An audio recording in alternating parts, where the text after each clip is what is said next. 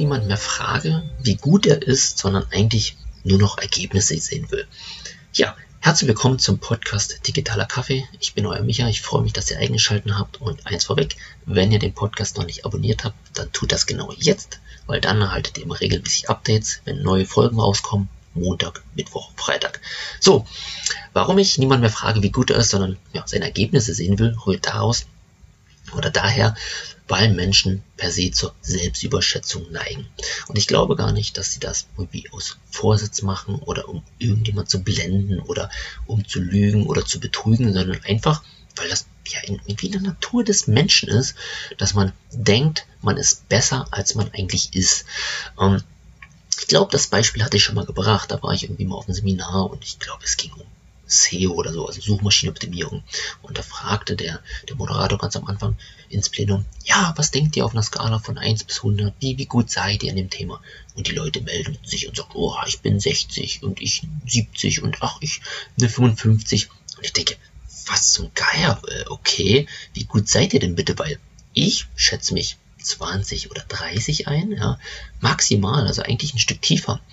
Ähm, und das rührt daher, weil ich weiß, wie viel es zu dem Thema gibt, ja, ähm, wie umfangreich und wie komplex das ist. Und je mehr ich mich damit beschäftige, desto mehr weiß ich eigentlich, dass ich nichts weiß, ja.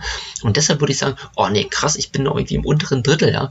Und die Leute, die das mal so ein bisschen gehört haben und nicht ein bisschen was gemacht haben und da und da, ja, die denken, ja, ich bin da schon ziemlich gut und ich beschäftige mich ab und zu mal damit und so weiter und so fort. Und das hatte ich jetzt die Woche wieder. Also ich brauchte eine spezielle Expertise, weil wir eine Anfrage bekommen haben und ich bin so das Team durchgegangen und ich sage, hey, äh, Thema XY, äh, bräuchte ich mal in der nächsten Woche jemand, ich muss dann eine kleine Strategie ausarbeiten, wie gut bist du da? Skala von 0 bis 10.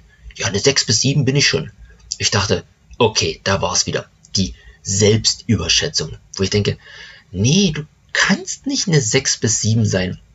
Weil, keine Ahnung, um, um das wirklich, wirklich gut zu können, ja, also man sagt ja manchmal, Meister wird man, wenn man Dinge 10.000 Stunden lang macht, ja, dann ist man in einem Thema wirklich Meister.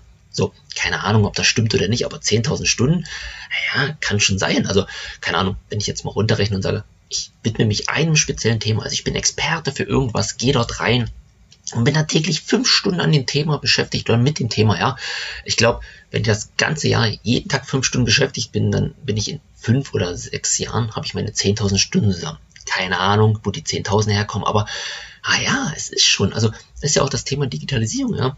Ähm, seit Jahren beschäftigen wir uns damit, ja. Und ähm, natürlich ist es ein Thema, was immer weitergeht, immer komplexer wird, immer neue Dinge hinzukommen. Aber ich weiß eigentlich, dass ich auf diesem Thema trotz dessen, dass ich so tief drin stecke, jeden Tag Berührungspunkte habe, jeden Tag an dieser Stelle mich weiterentwickle, ähm, Seminare besuche, Workshops besuche, Bücher lese, ähm, Projekte bearbeite. Ich weiß einfach, ich weiß bloß einen Bruchteil dessen, was wirklich an Know-how da draußen rumschwebt. Deshalb würde ich wirklich auch sagen, im Bereich der Digitalisierung, da ist noch so viel Luft nach oben. Und dann bin ich eigentlich die Woche wieder in die Falle getippt und derjenige sagte mir, ja, sechs bis sieben bin ich in dem Thema.